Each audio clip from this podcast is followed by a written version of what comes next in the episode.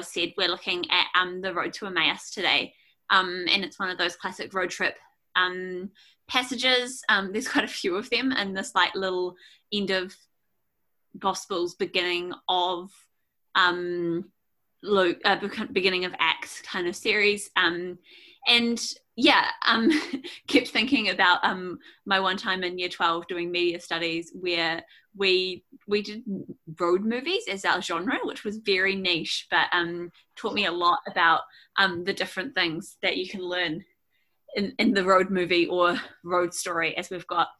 Um, cool, it's quite a long passage, but I'll just read through it quickly. Um, I'm reading from the message translation. Yeah, sweet, let's get into it. So we're in Luke chapter 24. Yep, um, 13 to 35. That same day, two of them were walking to the village Emmaus, about seven miles out of Jerusalem. I looked this up. Seven miles is about 11k. Um, they were deep in conversation, going over all these things that, that had happened. In the middle of their talk and questions, Jesus came up and walked alongside them, but they were not able to recognize who he was. He asked, What's this you're discussing so intently as you walk along? They just stood there, long faced, like they had lost their best friend. Then one of them, whose name was Cleopas, said, Are you the only one in Jerusalem who hasn't heard what's happened during the last five days? He said, What's happened? They said, The things that happened to Jesus the Nazarene. He was a man of God, a prophet, dynamic in work and word, blessed by both God and all the people. Then our high priests and leaders betrayed him, got him sentenced to death, and crucified him. And we had our hopes up that he was the one, the one about to deliver Israel. And it is now the third day since it happened. But now some of our women have completely confused us. Earlier this morning, they were at the tomb and couldn't find his body. They came back with the story that they had seen a vision of angels who said he was alive. Some of our friends went to the tomb to check it and found it empty, just as the woman said, but they didn't see Jesus. Then he said to them, so thick headed, so slow hearted. Why can't you simply believe all that the prophet said? Don't you see that these things had to happen, that the Messiah had to suffer, and only then enter into his glory? Then he started at the beginning with the books of Moses and went on through all the prophets, pointing out everything in the scriptures that referred to him. They came to the edge of the village, where they were headed. He acted as if he was about to go on, but they pressed him. Stay and have supper with us. It's nearly evening, the day is done. So we went with them. And here is what happened he sat at the table with them. Taking the bread, he blessed and broke it and gave it to them. At that moment, open eyed, wide eyed, they recognized him. And then he disappeared. Back and forth, they talked. Didn't we feel on fire as he conversed with us on the road, as he opened the scriptures for us? They didn't waste a minute. They were up and back on their way to Jerusalem. They found the eleven and their friends gathered together, talking away. It's really happened. The Master has been raised up. Simon saw him. Then the two went over everything that happened on the road and how they recognized him when he broke the bread.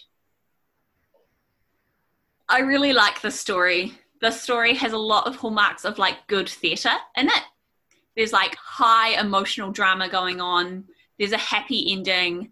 Um, and there's a whole heap of what's called dramatic irony, uh, where you as an audience know something that the characters don't, and that changes how you perceive and experience the situation. Um, pretty much, it's funny because we know it's Jesus and they don't. Um, it makes me think of pretty much every time I've had one of those interactions where someone's like either not recognized me or I've not recognized them. Um, and yeah, some people will let you know. I'm I'm just really brutal about being like, quite often if someone doesn't recognize me, I'll be like, "We've met. You we met at this point," um, and just like have to have to clarify it. Um, there was a really funny situation where Spanky Moore, um, I was messaging him about something that he was running, and he thought I was Jess Adams for a minute. And so he wrote something about like, oh, so good on the live stream the other day like really well done. And because I was in the live stream too, I just kind of was like, oh yeah, like he talked about me playing. That was a bit weird, but you know, we'll, we'll roll with it. And then he like went back and retracted his his like affirmation. Um, I couldn't leave it. I had to go and be like, yo, actually, I was in the live stream, but um, all good. So, Jess Adams, if it hasn't been said enough, so good on the live stream that I um, Spanky really loved it. Um, yeah. We remember though that this is not just a story with some humor. Um, it has a purpose beyond providing a little bit of like comic relief and a change of scene in a pretty tense part of the narrative. Along um, with a bunch of other um, appearances, Jesus shows once again this post resurrection life that he has. Um, and he's added to his habits of walking into closed rooms and disappearing now that he can appear in disguise, also. Um, there is also in this um, a reminder of the meta narrative that um, Jesus' life, death, and resurrection fits in. And it's one tiny little story in this huge and beautiful and often frustrating story that um, we live into. So the sermon will be jumping around the passage a bit, but um, there are three invitations that I see in this. Um, so we start in the middle with um, the bread representing the ordinariness um, of how we encounter God and the invitation in there um, to, to meet with God in our everyday lives. And from that, there's an invitation to understand and to repent. And from there, there is a third invitation to live and to believe. So, beginning um, with that first invitation um, of God in the ordinary. Um, and yeah, I think probably most of you guys will be like, oh, yeah, cool. Jesse's talking about bread again. Um, here's the bread that I made this morning. yes. Um, yeah, in case you didn't know, um, last year I had a whole bunch of words about bread, and it's become one of the main um, spiritual disciplines that I do is is to make bread um, for my flat each week. Um, and when we meet together, um, it's become a real joy to also make bread for communion um, most of the time. Sometimes I forget, and other times I leave it in the oven. Um, yeah, I I just want to show you. I I might have got a little bit um a little bit preoccupied with um some vaguely sermon related things. Um, but um, yeah, as I was as I was discuss- as I was thinking about this, um, I put together this beautiful slide of bread and bread related images that I had on my phone. Um, and yeah, it took me way longer to put the slide together than what it should have, but it took me no time at all to find these photos. Um, and I probably could have filled like another couple of slides of people sending me photos of their bread because, you know, we're in lockdown, everyone's making sourdough. I love bread. It's so good. It's filling, it's carb, it's comfort. I think we're all duped by the fact that um, we like a lot of us grew up in the in the years of the food pyramid where it sat at the like pride of place at the bottom um, mm. mainly because of grain lobbies. But i think we also definitely wanted to be duped, duped by that. Um, bread is good my friends. Bread is good. I'll, I'll stop sharing my screen now. One of the other things though that i found about bread in general is that we keep needing it. Um, we don't eat one great meal and then we're sweet for life. Um, we will still need breakfast the next morning after eating a beautiful dinner. Um, after getting our little Penang, um, we're still gonna yeah feel hungry a couple of hours later maybe.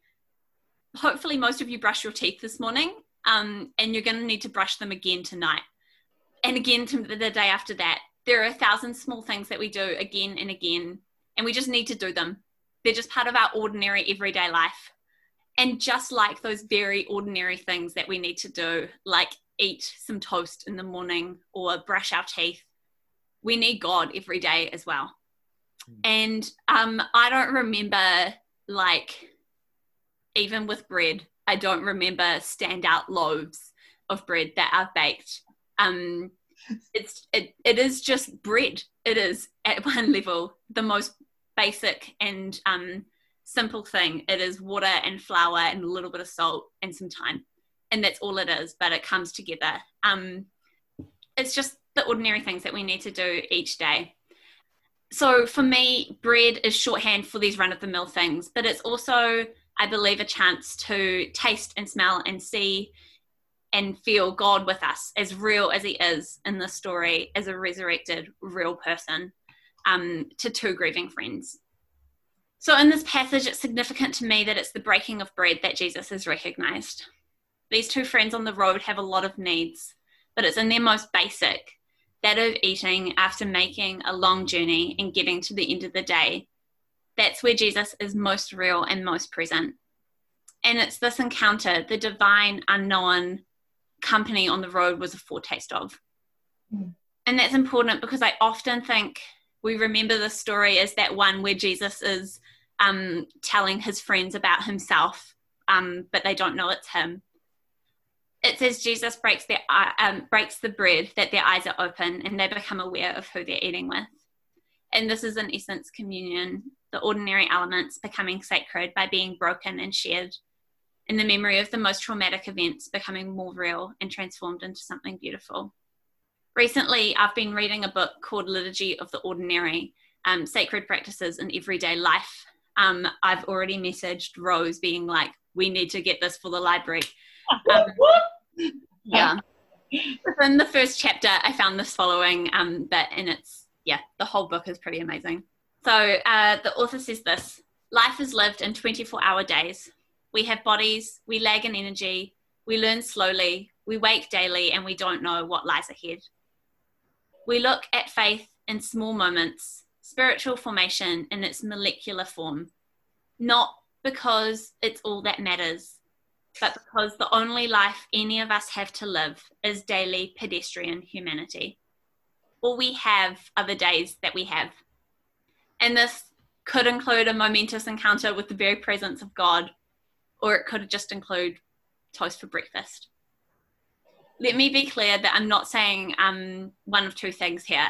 I'm not saying that these big moments don't still happen. I know that they do we can share stories and we hear stories each and good stories of, of momentous breaking in of um, God in our lives.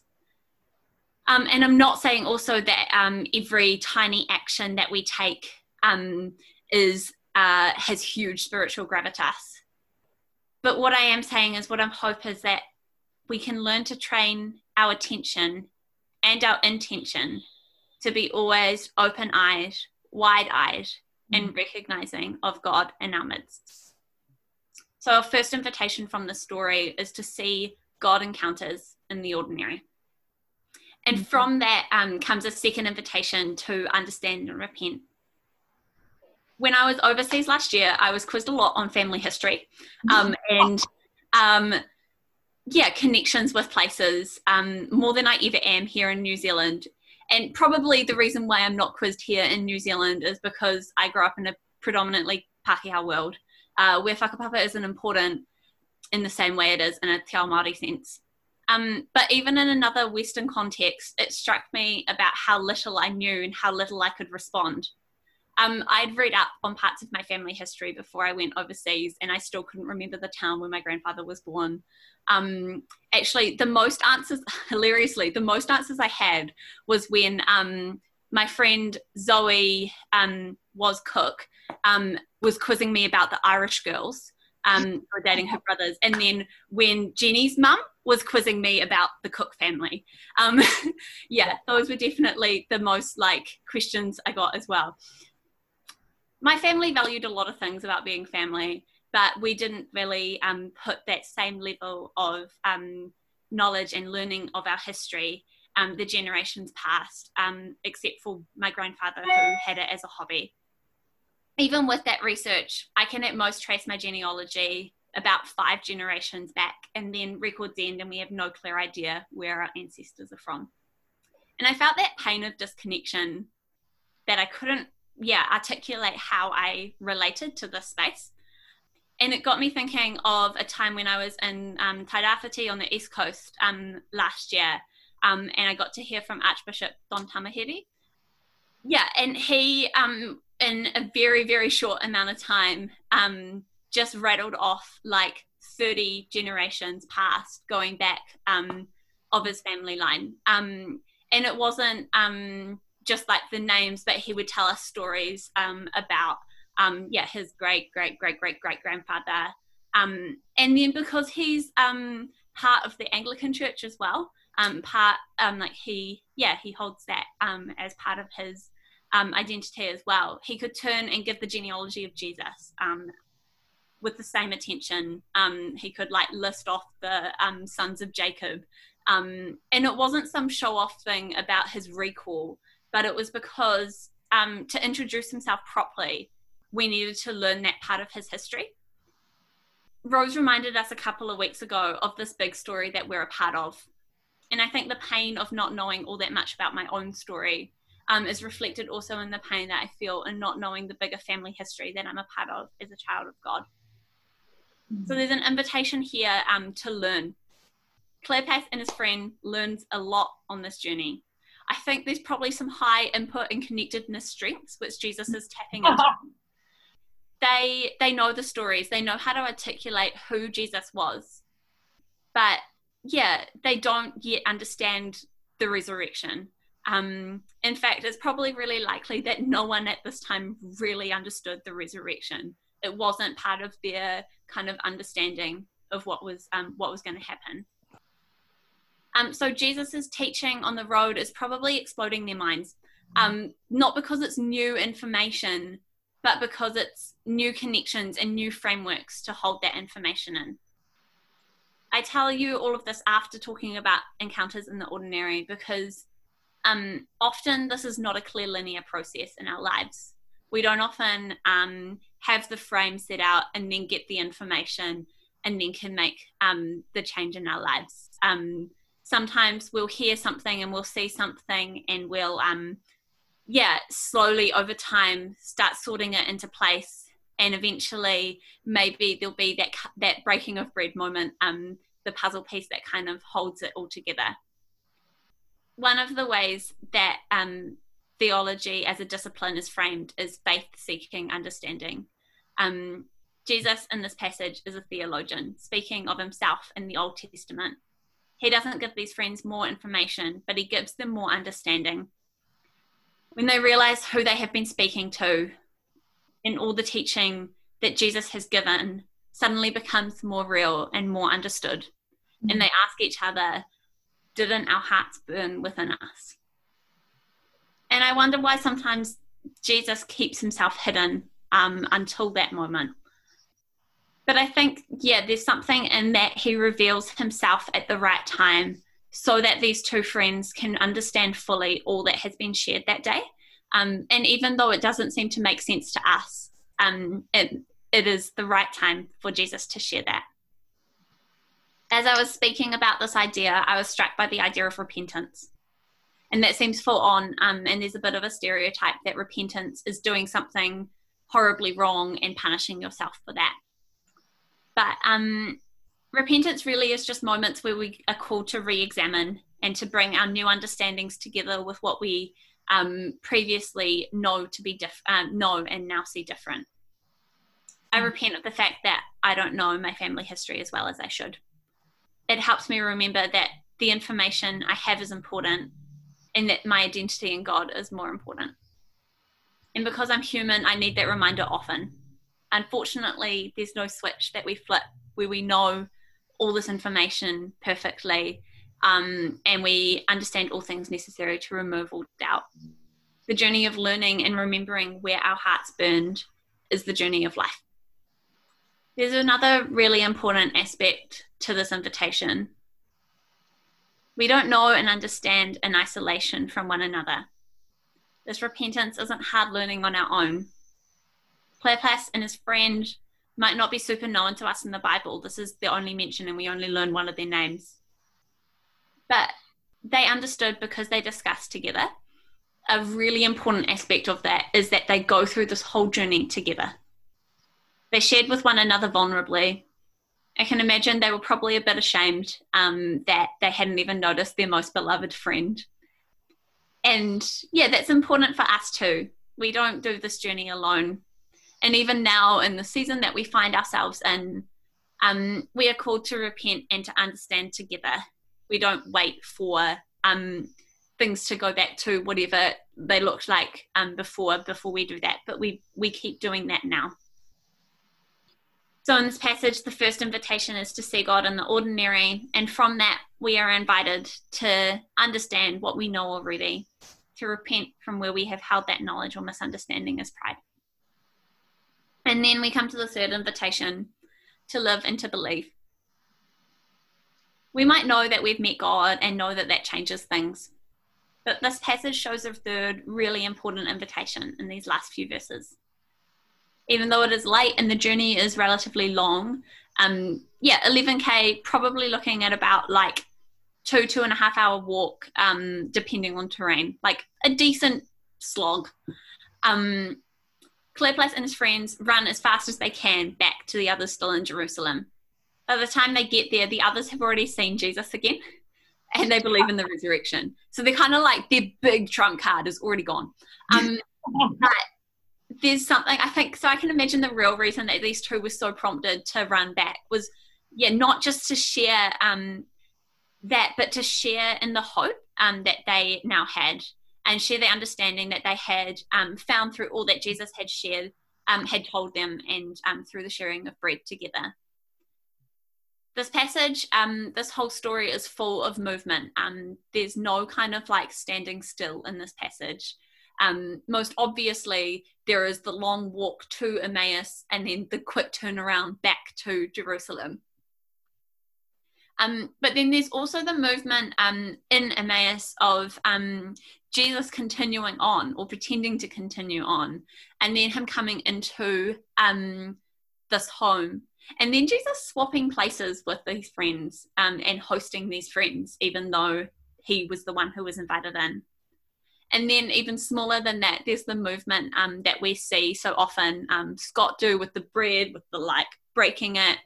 All of these moves have a have a purpose.